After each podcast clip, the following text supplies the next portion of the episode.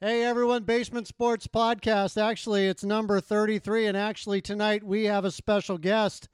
Former Pitt starting quarterback Billy Stull joining the panel here tonight.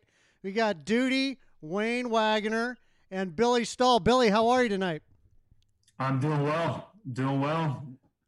Good to have you on. Wayne Good to be on. how are you, man? Yes, sir. I'm great. Good. Duty, you're all set? Got a beer? Yeah. All set? What's up, my bitches? It's number 33. We thought we'd end up with three or four.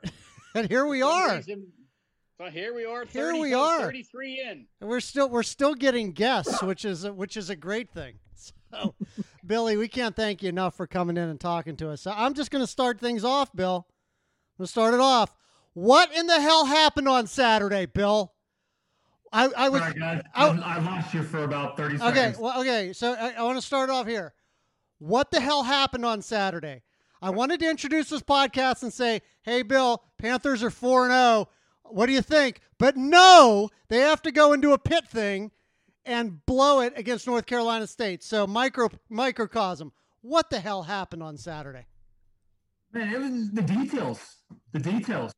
I mean, I, I, you know, preparing for for the podcast today, I'm just going through just the box score of of the game, and we crushed them in you know yards of offense.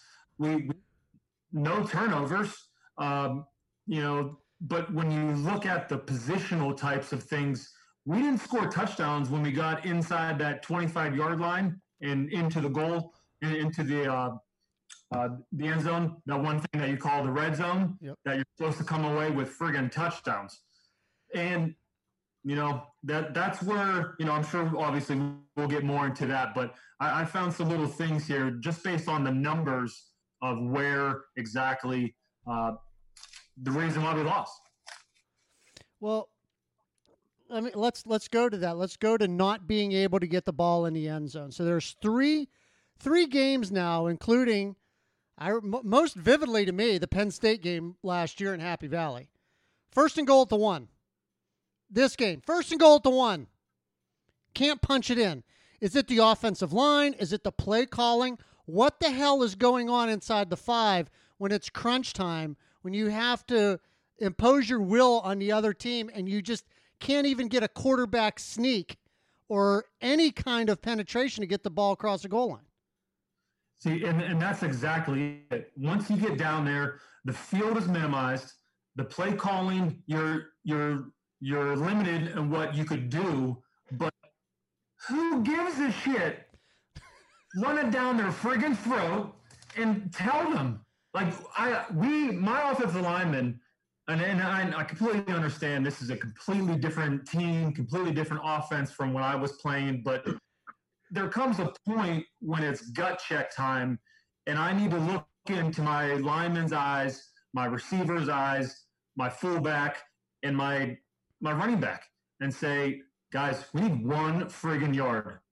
I don't want three points. We have a great kicker, love him to death, but practice kicking on the sideline and stay there. We need six points, and you have to impose your will as far as just getting one yard. And I really think that we, I, I'm not a big quarterback sneak guy when it's inches from the end zone. I need my running back coming downhill, and I'm talking I formation under the center, give them six yards to come downhill and smash someone right in the friggin' mouth, put their helmet right in between those numbers, and get one friggin' yard. That's, that's that. Well, you know, you bring up a good point, Bill. There's different degrees of red zone.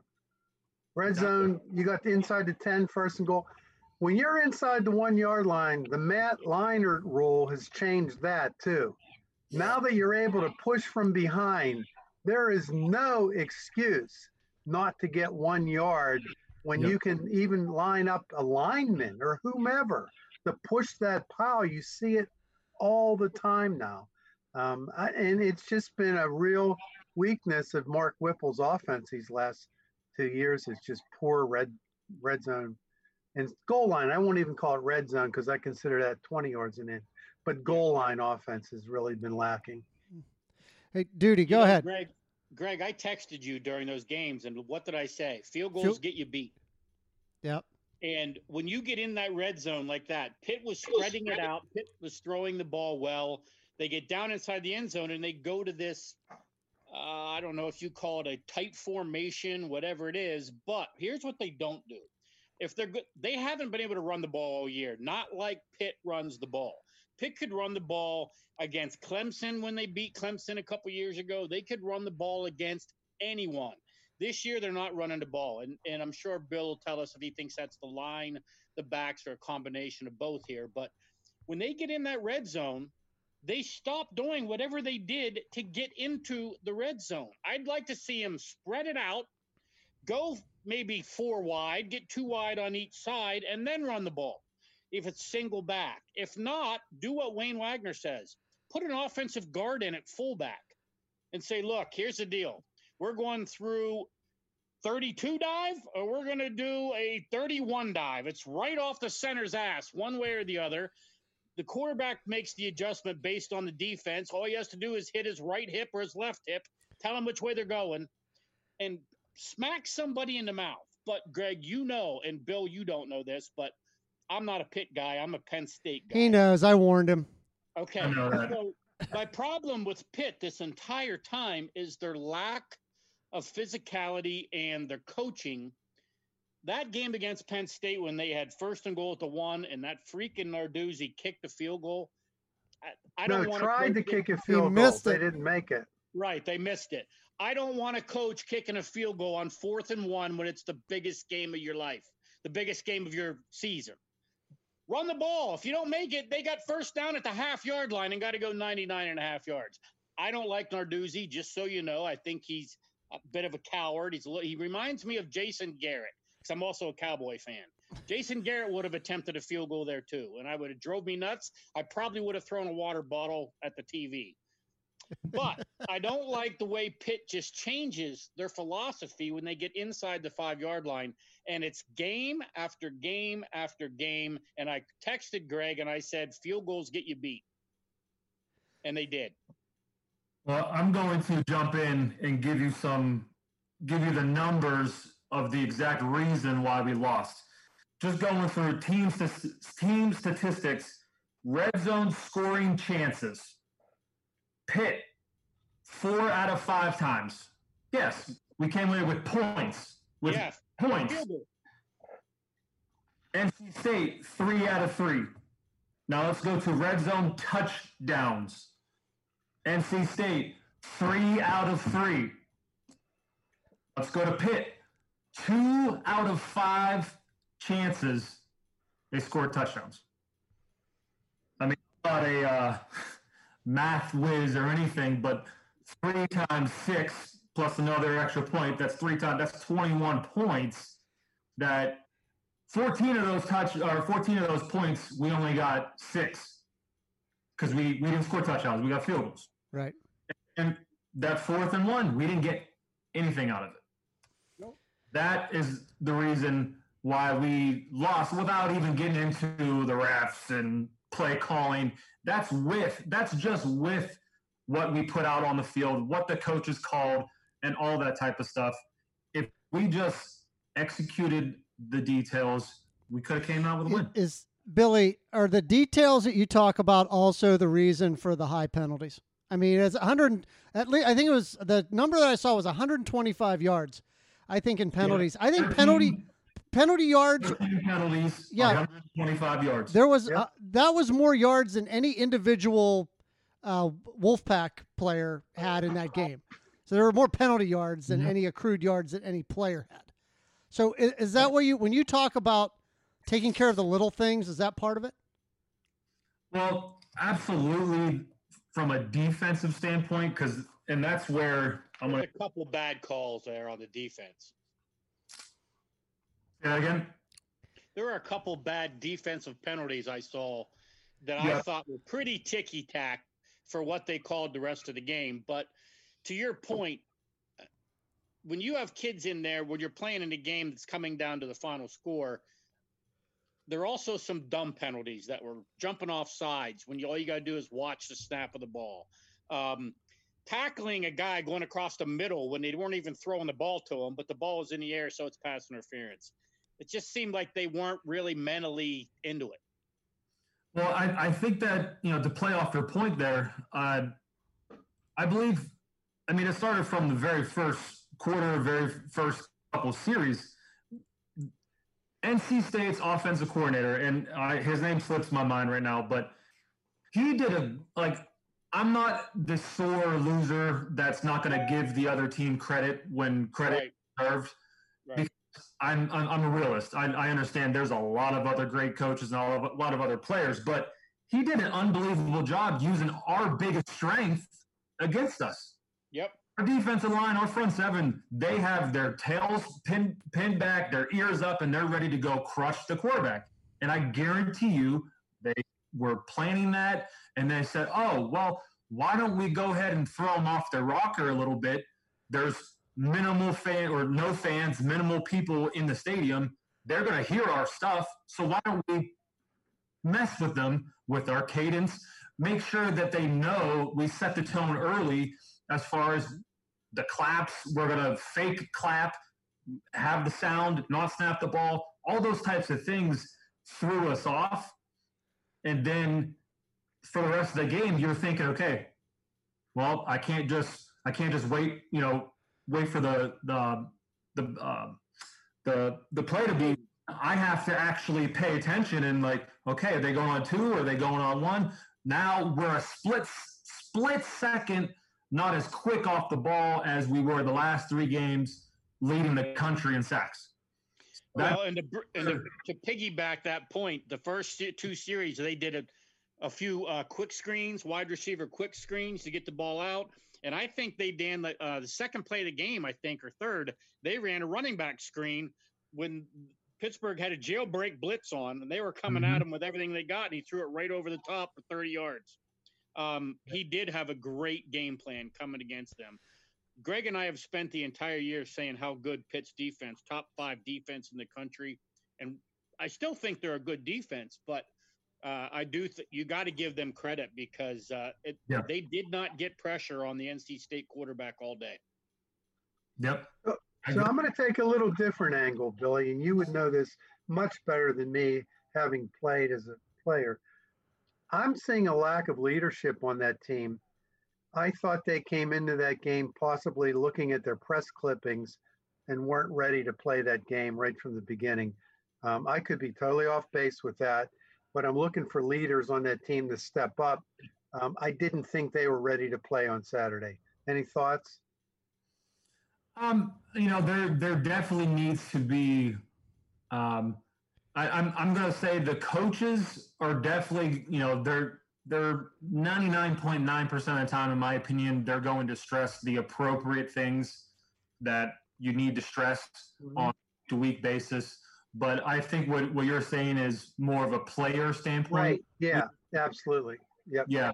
And I, there, you're, you're absolutely right. I mean, there there comes a point in, in a game where shit is just falling downhill.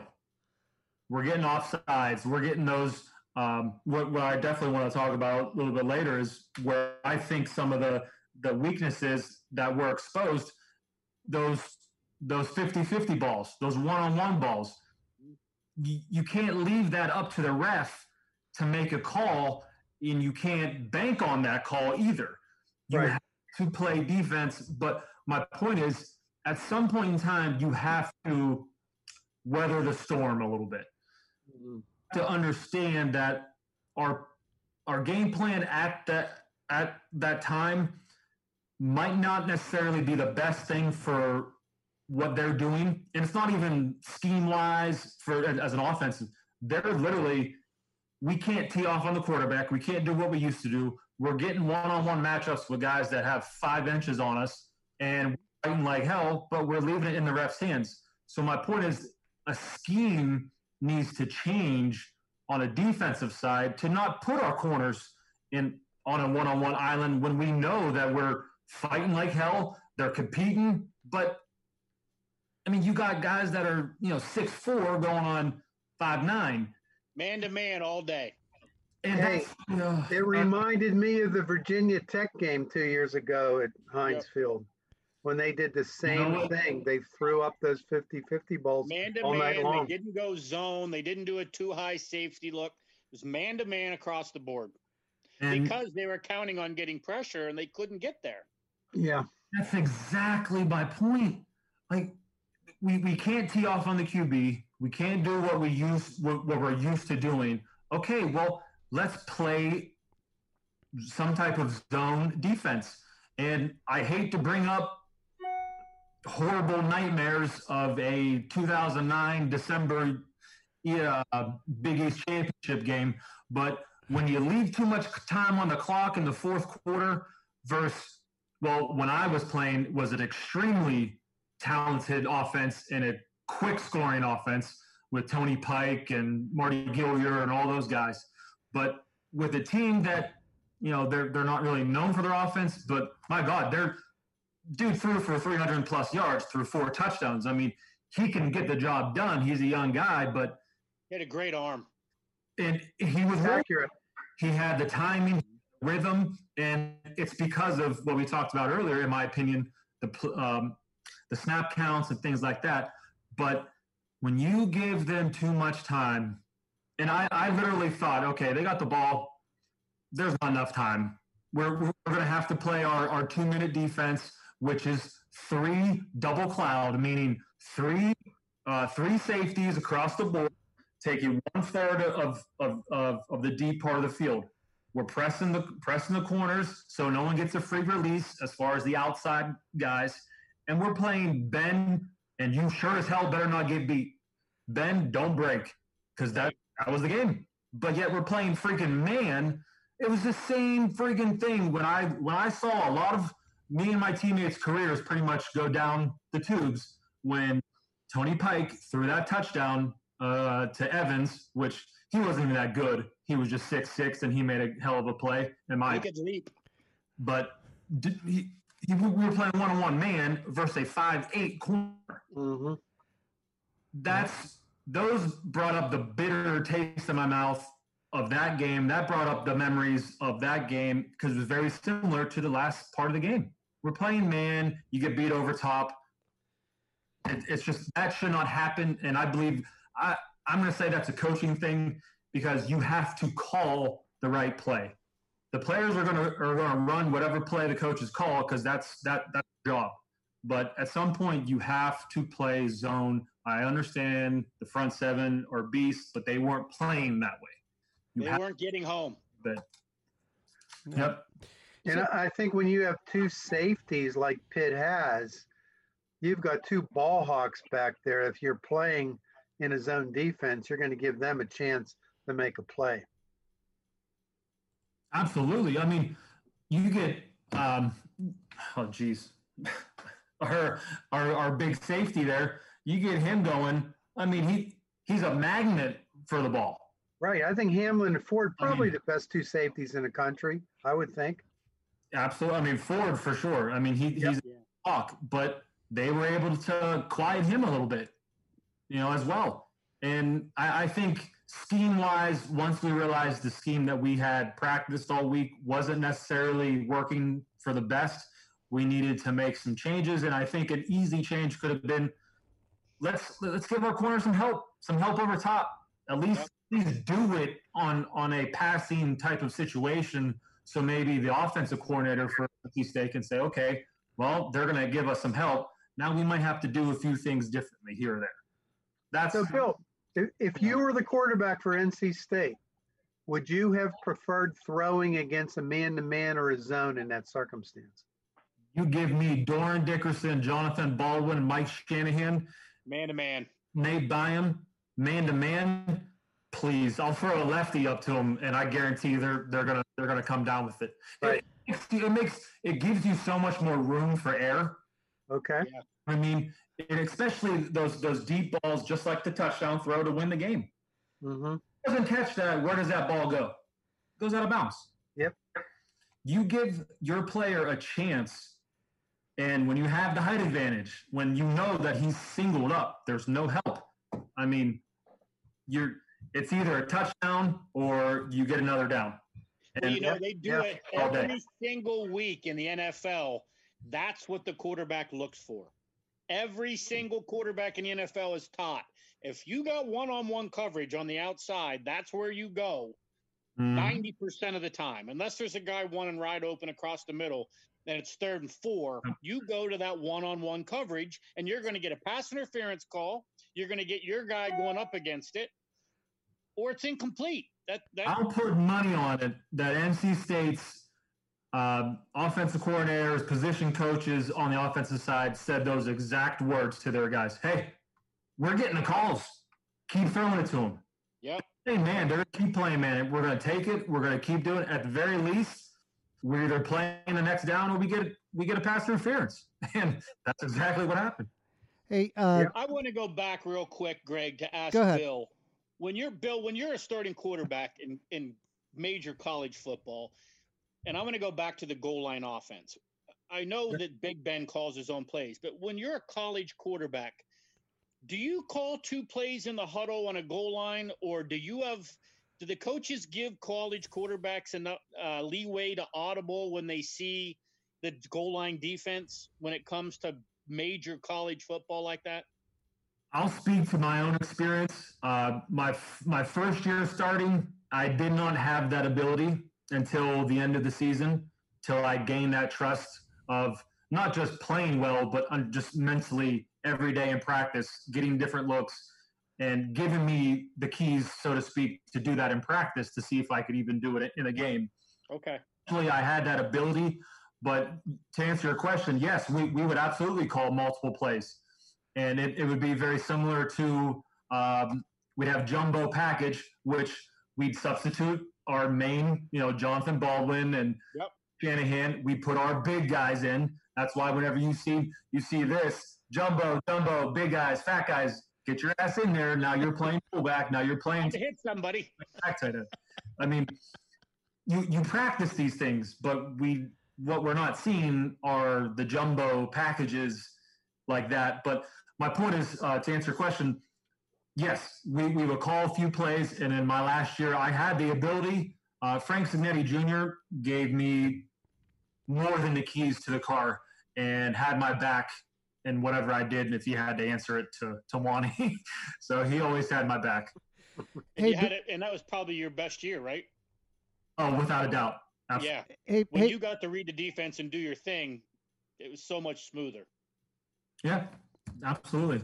So, I'm just wondering if they trust Pickett to do that. yeah, that was my I- que- I that was my hope so. question. That that was my question, Billy. Like mhm. uh, Kenny Pickett, like what do you see as far as his ability to make decisions? You know, I mean, him as a quarterback. He, I mean, basically, it looked to me in a lot of ways. Um, there were NC State's defense was kind of daring Pickett to beat him, and he nearly did.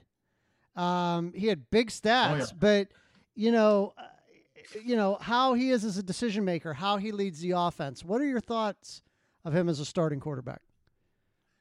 I'm going to say one word. I'm gonna, well, he, he's a baller, Yep, in my in my opinion. He's I agree. a baller. He's a that's that's my one word. Now I'll get on to more describing. He's a hard nosed kid. He has the experience. He has the big stage experience as a young quarterback, which not very many quarterbacks are able to have that young experience on a big stage and come away with wins the way that he did. That are thing. Those are things that can never simulate in practice. You can't coach those things. You just literally have to physically, mentally, spiritually, all those things through it. And I believe now that he's a veteran Division One quarterback, he makes he make all the right decisions. He can make all the throws, but I feel like there's times there's almost too much. Not, not there's pressure, but it's almost like there's too much expectation for him to make a play every single play. And that's where I think we, we can take a lot of pressure off that if we develop a downhill running game. Yeah. But Yep. I mean, Perfect example, Bill. He's doing this without a running game. Nate Peterman had a great senior year because he had a running game to take the pressure off of him. and Pickett Absolutely. doesn't have that right now. You Took the words right out of my mouth. I was going to say, when you looked at NC State's defense, they didn't have six, seven in the box. They were dropping back, Mhm. playing some zone, making you hit crossing patterns. That was a pretty, uh, pretty tight field. He was thrown into some tight windows because they were not worried about Pitt's running game at all. Yeah. And and to speak to his his passing ability, I mean, he was 22 for 39 with 411 yards. And for a season, he's over 60% completion. You any quarterback, in my opinion, that's a, like that is above that 60%, you're you're doing good things. You're getting your ball to your playmakers. You're obviously completing completing the ball, uh, but he, he needs he needs help.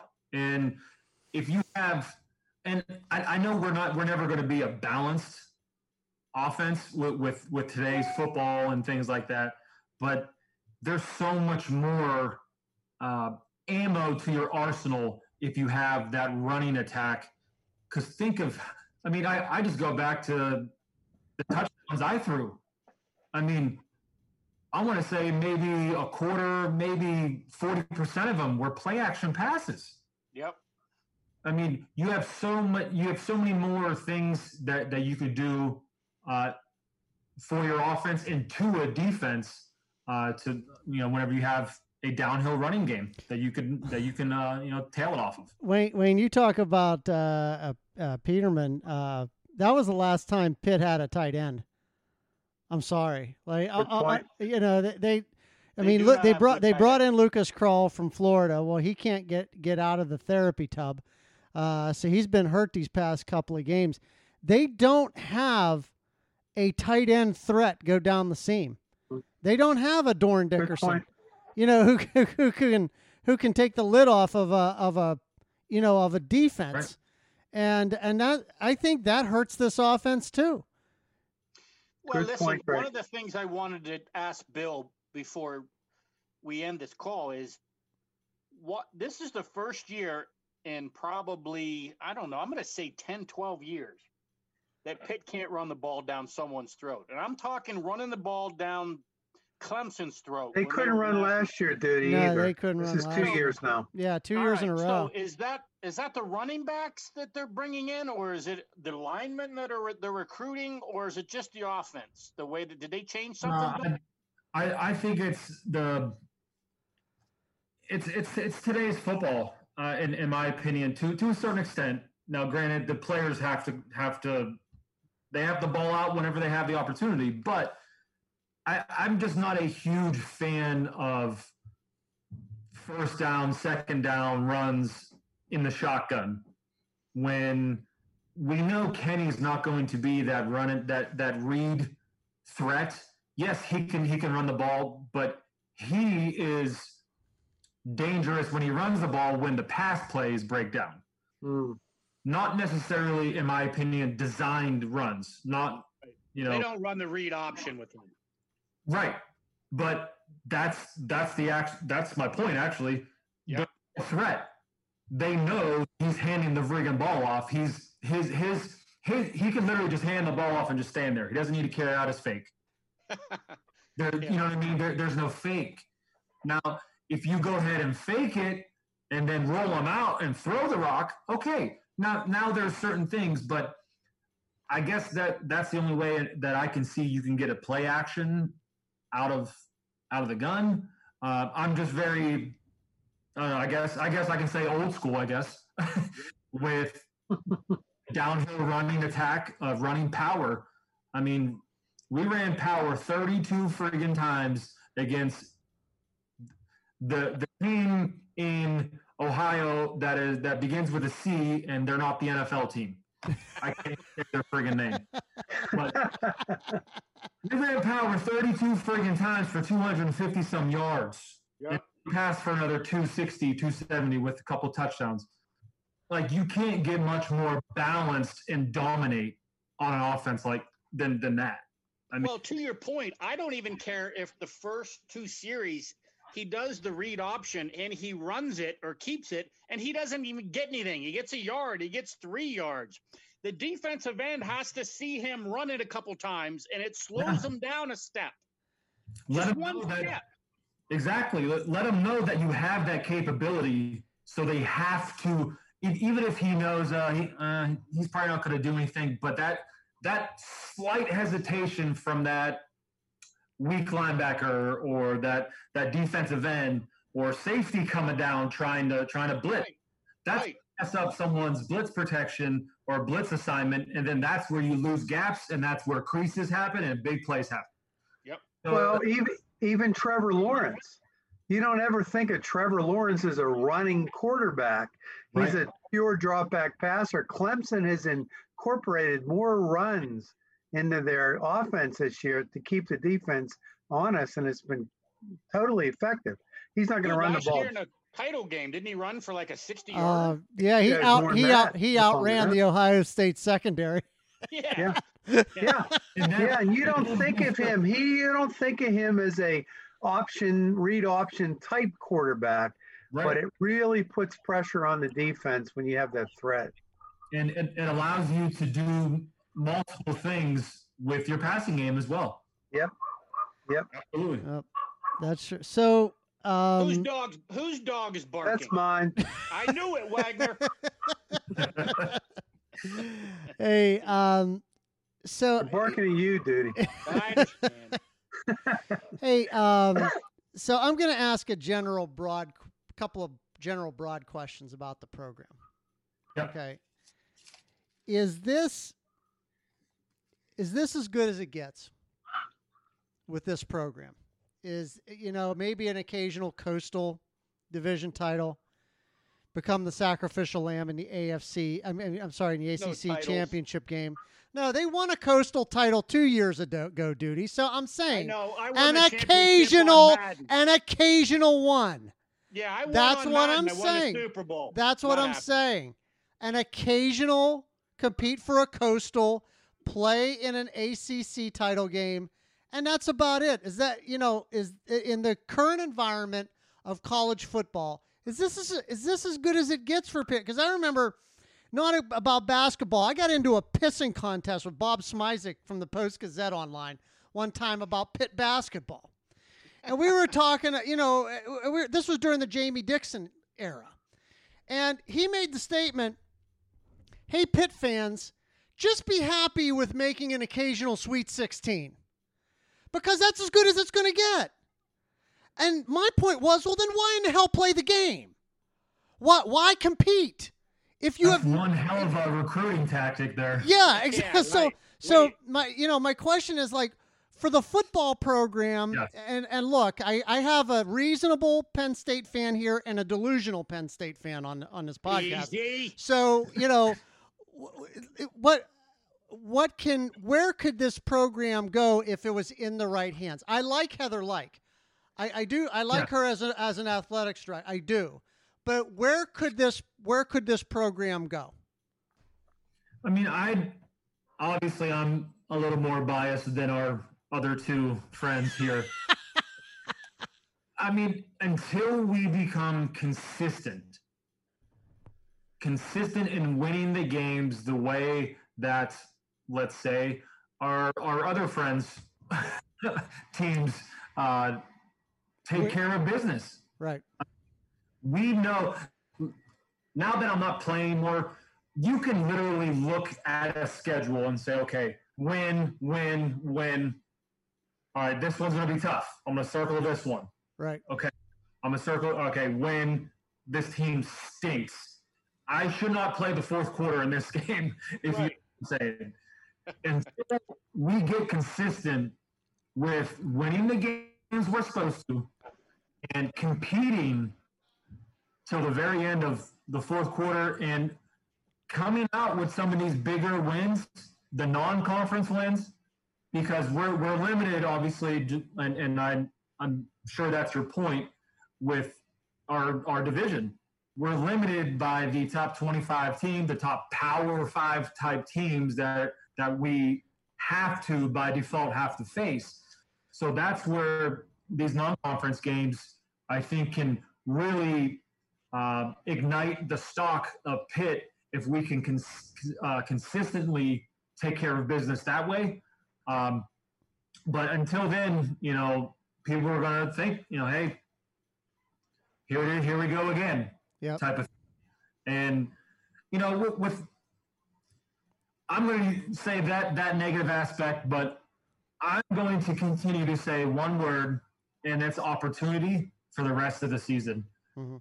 I am going to be chomping at the bit to see how that the first two series, maybe the whole first quarter, is going to go against BC, and that's going to tell us a lot. Yeah, right. Right. BC's Greg. physical. Go ahead, Wayne. I just, I- I'd like to speak to that. Um, I think Pitt can be Wisconsin.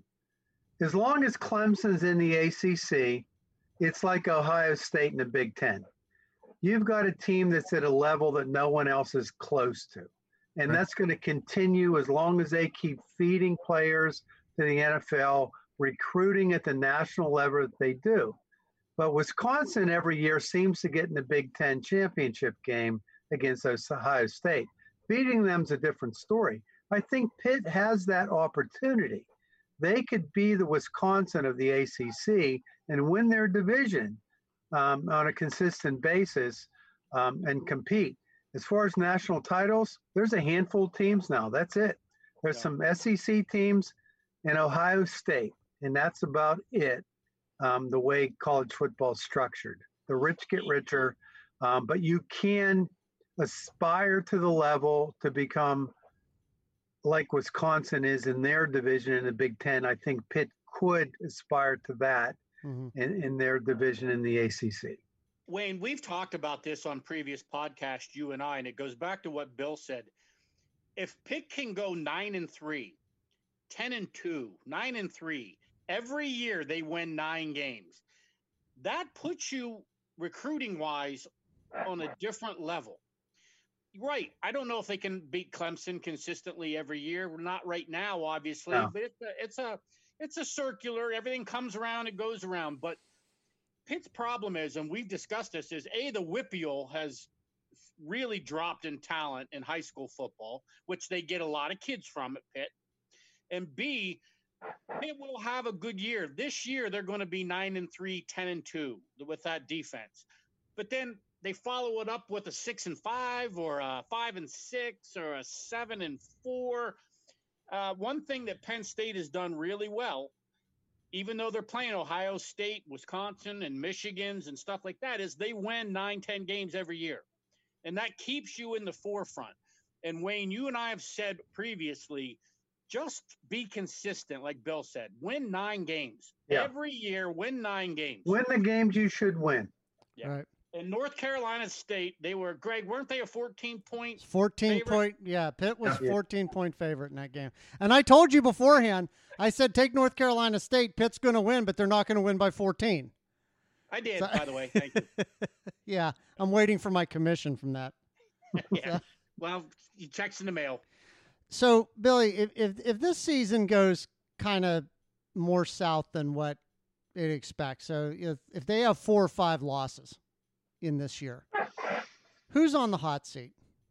Is hmm. it is it is it Whipple? Is it Narduzzi himself? Because I honest I, I said I, I I respect Heather Lyke. She just doesn't seem very patient. Like she wants that consistency. I mean, she went out on the basketball side and got Jeff Capel. You know, Right. that was a great hire. Great hire. She's done a nice job in all sports. Yeah, and and you know, if you look even at the non-revenue sports, you know, they they they built Victory Heights. They're you know the the soccer teams are in the top twenty. The women's volleyball team was ranked in the top ten all year last year. Now you know I. You know, you can say, well, it's this, that, and the other. The wrestling program was really, really good last year. She's trying to build it, you know, all an all-encompassing build of the athletic of the entire athletics department. Um, but if it goes south this year, who's on the hot seat? Well, to speak to uh, Heather Lyke, uh, with my connections at Pitt, um, high, medium, low connections, they everybody loves her. Everybody loves her. She's very, very, very well respected. Good. Uh, literally doing everything that she can in her power to get this university back on back on the map as far as a winning program in, in all aspects, not just football. And you brought up a lot of great, you know, examples of that, of, of what she's doing. Uh, but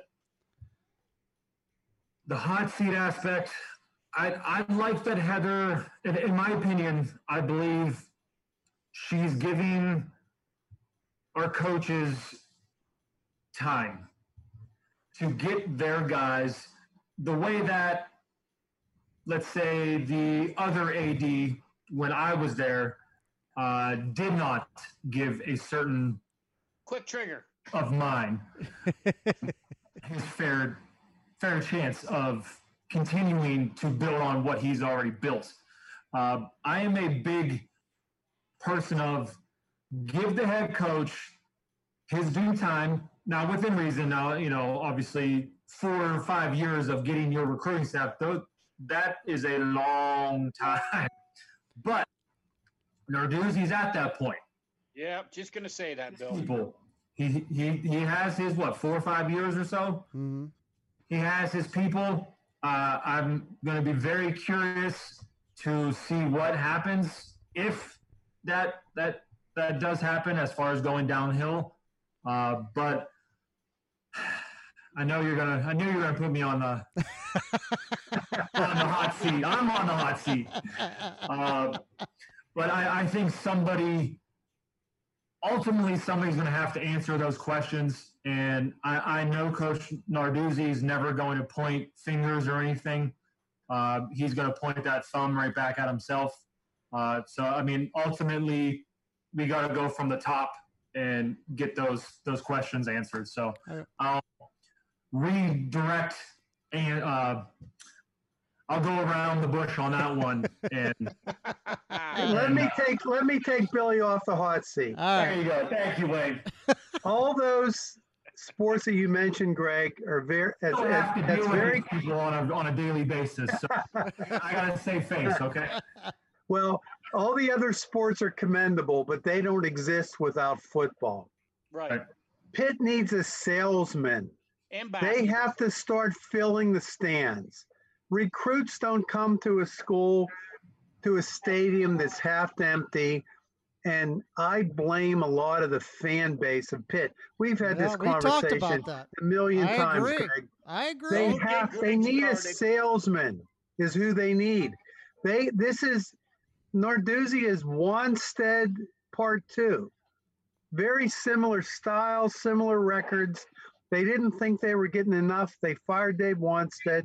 They claimed he resigned. They fired him. Um, he at least had that gave him an NFL connection for recruiting. They need a salesman. They need to fill that stadium. They need to get people excited about Pitt football.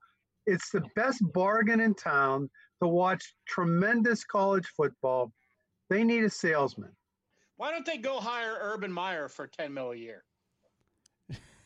They need someone to put life into the program beyond just X and O's The on the hell with being field. on probation. We'll be on probation. Pitt can be on probation two years after Urban Meyer leaves. Who gives a shit? But They'll be back on the map. think think Johnny Majors and Jackie Sherrill part one, right? yeah. You need a salesman. You know, I know, liked Wannstedt. I'm not uh, gonna lie. I I did too. I I think if Wannstedt was allowed to coach, he'd have some NFL prospects coming to Pitt. That guy had a pipeline. and he could and recruit. He could, walk into He any could recruit. living room and Yeah. say, "I know how to get to the pros. I've coached in the pros. I've won Super Bowls in the pros. I can. Duty. Get, I know. I can get you there. I love Not- Wannstedt. Not only Wannstedt, as a Penn State fan, Penn State can't hold a candle to Pitt for who they put in the NFL. Right. That is one of the greatest selling points to today's I agree. athletes. They need a salesman. I'm telling you, that's what they need. they They need- need, excitement. They need to generate excitement about this football team in this town, and they need a damn media to back them instead of knock them. Lu- they need Well, wait, they need tough Louis they need Louis media. Riddick. They need It's Louis Riddick. I love watching Louis Riddick on ESPN because every time They go live to him. guy. He's got his he's got his Pitt helmet behind him on the shelf, and he put together a really really great video at the beginning of the year. Billy, I don't know if you saw it, but Yeah, he yeah he put together a really great promotional Pitt football video. And Wayne, when you just said like they need a salesman, they need somebody like Louis Riddick. Like you know, I mean, Yeah. he he's real. He is like unabashedly, unashamed Pitt guy. Even Yeah. on na- talking about national NFL stuff, he'll bring up the points you brought up about how many players Pitt has put into the NFL. He talks We're talking about, about it on Hall of ESPN. Fame. We're not just talking yeah, and the. Hall of Fame. Yeah. We're talking about some of the greatest NFL Dude, players was of all time. Marino. It was Dorsett. It was Marino. This is a program that got the best. Aaron of Donald. The best. Aaron Aaron Donald. Donald, Larry Fitzgerald, Yeah. um, Dion. You, you know, Yep. Darrelle Shady, Revis. Shady, I mean, McCoy, Shady are- McCoy. These are top, you know, goats. They're goats in their, their position. You need to sell that. You got to get those stat, stands filled, and you got to get a damn media to back. You got you're local dealing with the you're dealing with the Pittsburgh media, Wayne. They are Yeah. they're a I'm bunch of you, Greg, grumpy old You think that goes on in the South? Hell no.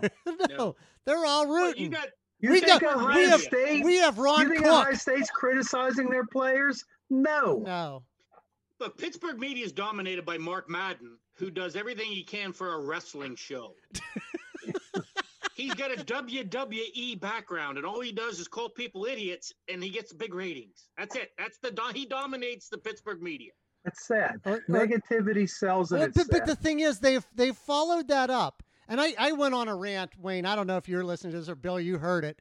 I went on a rant one day for about 10 minutes about how the local sports media and sports talk in, in Pittsburgh has become the talk radio version of internet clickbait. All right. Oh yeah, They they Yeah. they'll, they'll throw a Wise topic. asses. But yeah, a bunch of wise asses. yeah, they'll they'll throw a topic out there. And Billy, I know for sure there were a shit ton of writers in your time that were a bunch of wise asses that would write just throw shit in the in the Post Gazette or the Trib because they knew more people would read it. And it's the same way now in radio. Like I, you know, we're here on the podcast. I don't tell our audience one ounce of bullshit or something that I don't I don't feel. This is how I I, feel. But I can tell you right now, I I know for a fact that there's a boatload of these people in sports talk and in sports reporting in in um in Pittsburgh. I'd love to give them truth serum. Like, do you really believe that? I'm, I vented again. I'm sorry. Well, it's, it's the bottom line is it's not going to say, and we're getting we're getting almost an hour. So I want to ask Bill another question, and Wayne, I'd like your opinion on this too. I don't, Greg and I have talked about it. What's your guys' opinion on Pitt being in the ACC? I mean, I, I think it's ridiculous that they join a conference that doesn't even televise their football games in the local area. Oh, I get them. I watch them on you. think? I watch them on YouTube. There's a few couple of pirate channels. I get them on Fios. ass. I've, I've had Billy, Russ, Russ Jones comes over every Saturday to watch the Pitt games with me. If he can't get 'em.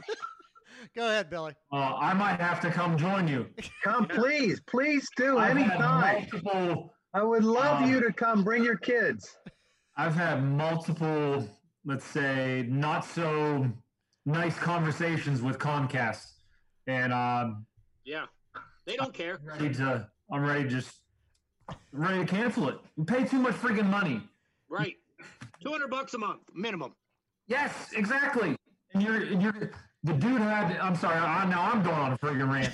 the guy, I got so pissed off. The guy told me. Now I'm, I've been in sales and customer service for the last five, six years or whatever. So if somebody buys my product, okay, and we don't offer some type of accessory for that product, the number one thing that I'm not going to do is tell them to go buy someone else's product Yeah, right.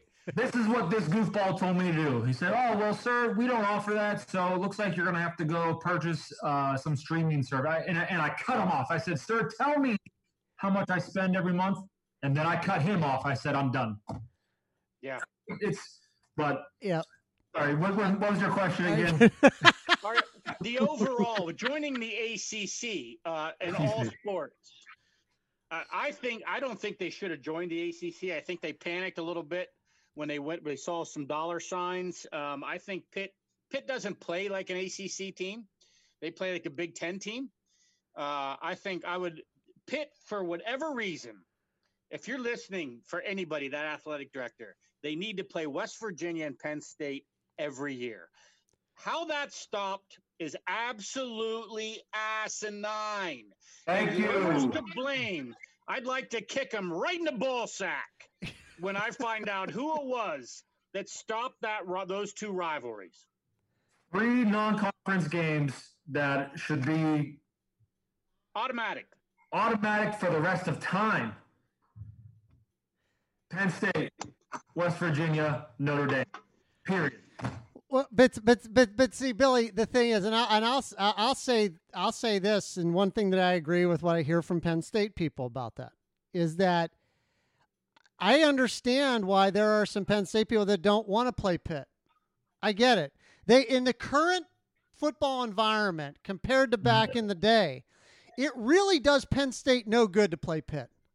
Okay, in this in this environment where we're at right now, there's there's there's no there's no payout because the way I look at it, if Penn State beats Pitt, the national writers or people look at us, okay, well, you know what? They should beat Pitt. But then if they lose to Pitt, that can screw up their season with the way the playoff is set up. And actually, four years ago, it did. I mean, if, if Penn State wins that Pitt game, I think Penn State had a better shot at ending up in the college football playoff by the how, yeah. how their season ended. So mm-hmm. it, it's just it's a different environment, and and I you know if I had to pick one, in all honesty, for Pitt, I'd rather I'd rather they played West Virginia because here's the reason. Here's one of the reasons why the younger people remember the rivalry with West Virginia more. There was a big yeah. gap between the times that we played Penn State.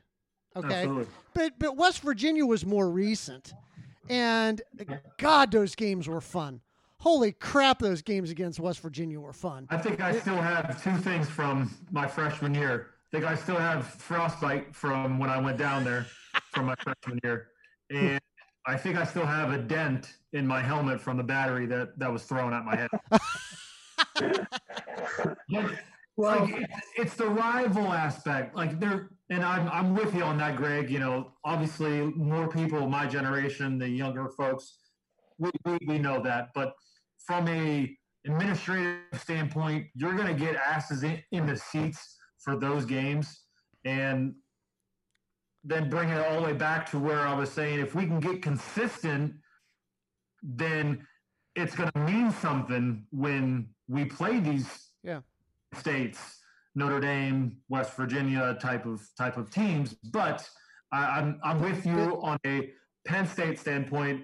It's more to Pitt's benefit than it is it, to Penn State. It is.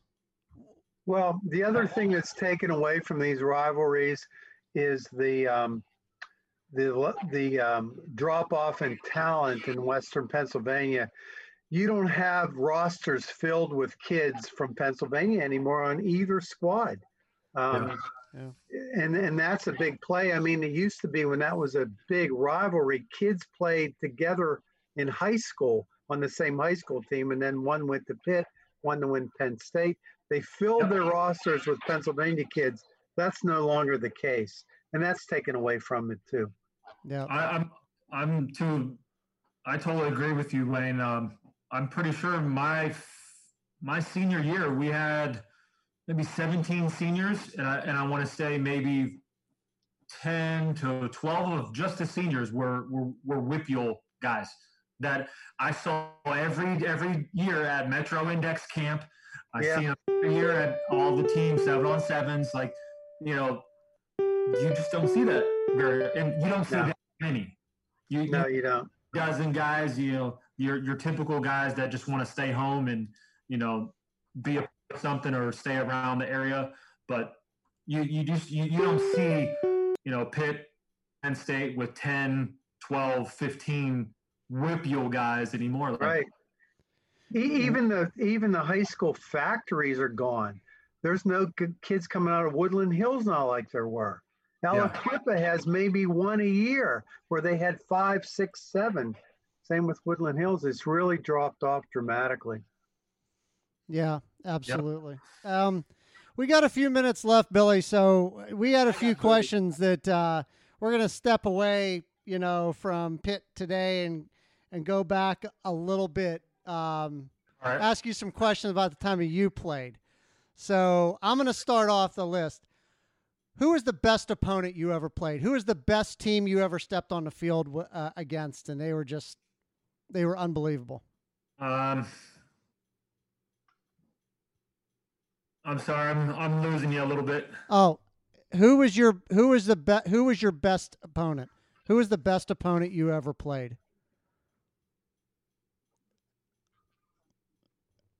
Okay, I got you. Okay. Can you, you can you hear me? Yeah, I can hear you. Yeah. yeah, yeah. We His got. question, Bill, was who is the best team you ever played? Hey, we lost Billy. Let's uh, wait. Billy, you there? Yep. Okay, there you go. That's. I think we got a better Okay. connection now. Who was the best? Gotcha. Oppo- who was the best opponent you ever played? Scheme wise, um, it was extremely. I, I knew it was going to be a dogfight every time we played these two teams every single year. It was West Virginia and Rutgers. They had West Virginia played that three-five-three front that always gave you know communication problems for us. You know, always realign the box and uh, different calls and different schemes to to do all that stuff. But and also Rutgers, um, they literally brought the house about second, third down. They're they're bringing the house. Uh, so that was always I knew I was going to get my my ass kicked physically in in those two games every year. How about player, Billy? What any one individual player that you thought was the best person you played against?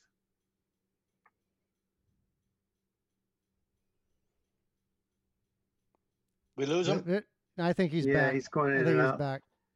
Billy, can you hear us? You got me? Yeah. Wayne had a Wayne had the next question.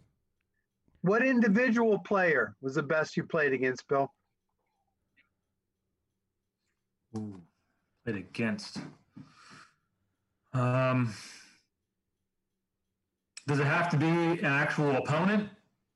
No, one player, like one player that you thought was the best defensive back, rusher, whatever, linebacker you played against.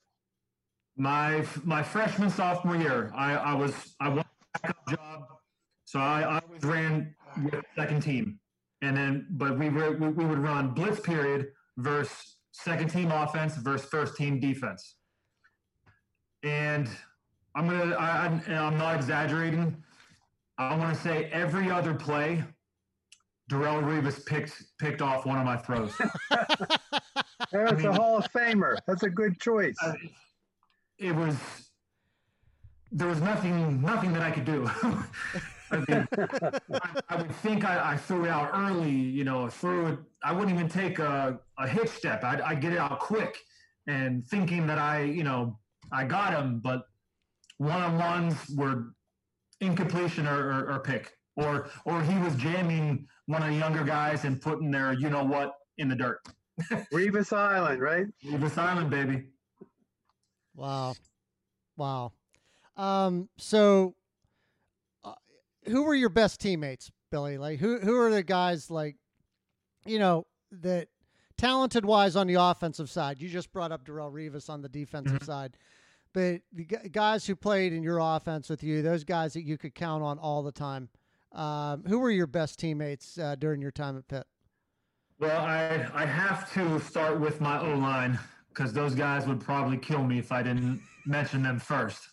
Uh, so I'm I'm going to single out one guy that was one of my best friends, still is one of my best friends. Uh, we roomed together. We both committed to Kentucky together, and then both decommitted and planted roots here in, at Pitt, and that was C.J. Davis. C.J. Davis from West Allegheny High School Mhm.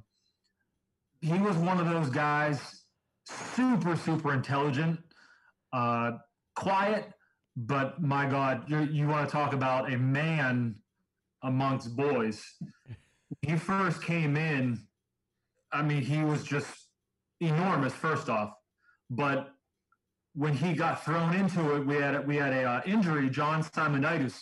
Uh, he almost broke his ankle, and CJ was starting as as a true freshman at guard, and then throughout long, you know, fast forward throughout his you know uh, college career, he went from right guard, left guard, and then center. And my God, there was one specific play, and I, I'm I'm telling you, it was it was a power or something where, where he was teaming somebody and going up to the next level, maybe a maybe, you know a zone play or a power or something, and the way that he would snap the ball and fire off, I still remember the moan and the grunt and the oh man by that by that nose from the initial hit, and I'm talking they're inches away, and I heard a you know smack crack. I'm like, how can you get that momentum and make that type of sound and literally make you know have the D uh, the D lineman practically think that he almost died on the field. Um, and there are a few times where I'm hearing him just destroy somebody as I'm seating the ball and turn around to hand it off to McCoy or Dion Lewis, who I'm those guys I'm going to talk about in a second. But uh, I got to start with the offensive line. CJ um, uh, was just mentally, physically, he, he, he was a total package. And that's why he played center and guard in, in the NFL for the Panthers for a little while. Um, I, I mean, obviously, we got to talk about LeSean McCoy. Um, anytime that Boobie Miles, we, we always mess with him, called him Boobie Miles uh, for Friday Night Lights. Uh, but anytime that he got the rock, whether it was in a running game or passing game, you better have your head on a swivel because he could cut on a dime and reverse field. And there was one there was one play uh, against against Navy where I became the lead blocker. I threw a flare screen right to R. That was the that was the play call. And you know, I'm just kind of just watching Shady do his thing. You know, I, I had the I had the best seat in the house. And sure as shit, reverses field, and I'm like, oh crap, I I'm, I got to do something. I can't just stand here. And, you know, it, but anytime he had the ball, just his his agility and you know the acceleration from a start to go was just something I, have I've never been around before. Mm-hmm. Um, and then you know Dion Dion, I knew Dion was special from the very first spring practice because he came in early and which was to his benefit and, and that's why i believe he started over ray graham because they came in together quote unquote came in together as freshmen but dion came early and did all with us and got a lot of a lot of reps with with the ones uh, but we we did a blitz and we were practicing against the double A gap blitz. And Dion was eight yards back. You know, his alignment was his heels were at eight yards, and he had to come up and protect either that plus A or minus A gap. And he's every bit of just turning, you know, 18 years old or whatever. But this kid is was fearless, and the first time that that we ran blitz period, he came up, stuck his nose right in Max Gruder's chest. He got ran over, but he got the block, and we we completed the pass. Now, granted, that that was just practice, but from that day on, we were like, that was one of those plays in practice where watching the practice film, you paused, you rewind, slow motion, wow. Like coaching tape, this kid's 17, 18 years old. We can't even get 22 year old 50 year seniors to do this shit. But we got someone who's who's just for lack of better words just dumb enough to just what you're told to do. You know what i mean? And and i was the same way.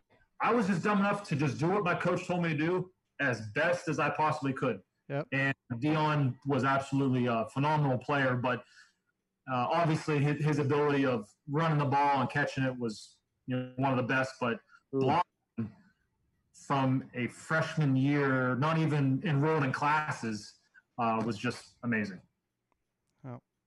Well, Billy, we've gone well over an hour, and uh, we, you know, there's a whole list of uh, questions we could still ask you. But what do you say we uh, hold those for the next time you come on the podcast? Was we'd love to have you back. Absolutely. Absolutely. Yeah, Mhm. great. We'll, we'll put a period on this one, and we'll we'll pick back up in the next chapter. How about that? That's, Thank you that's very great. much. But, Yeah, hey, Billy. stuff, Bill. Hey, Billy. Where can uh, where can people find you if they want to connect with you on social media? Uh, I'm on Facebook, Instagram, Twitter. Uh, Facebook, just Bill Stull. You can find me on there. Um, Instagram, I think my wife changed it. I think it's at the Bill Stull or something like that. and my Twitter, uh, B Stull 13. Yep. At capital B under, Yep. underscore You know skull thirteen. I I got it it. sitting here right in front of me. Thank you. Well- my wife's texting me right now. Well, Bill, it was an absolute pleasure to have you on the podcast. Um, it was a great interview. Really enjoyed it and can't wait to have you back. So, hey, everybody, thanks so much for joining the podcast. Uh, Thanks, We everyone. will, Absolutely. Yeah, I think I'm thanks, thanks, Bill. we'll check it out. Hey, everybody, thanks. Have a good night. Thanks, Wayne. You thanks to you too, buddy. Bye. All right, thanks. Bye. See ya.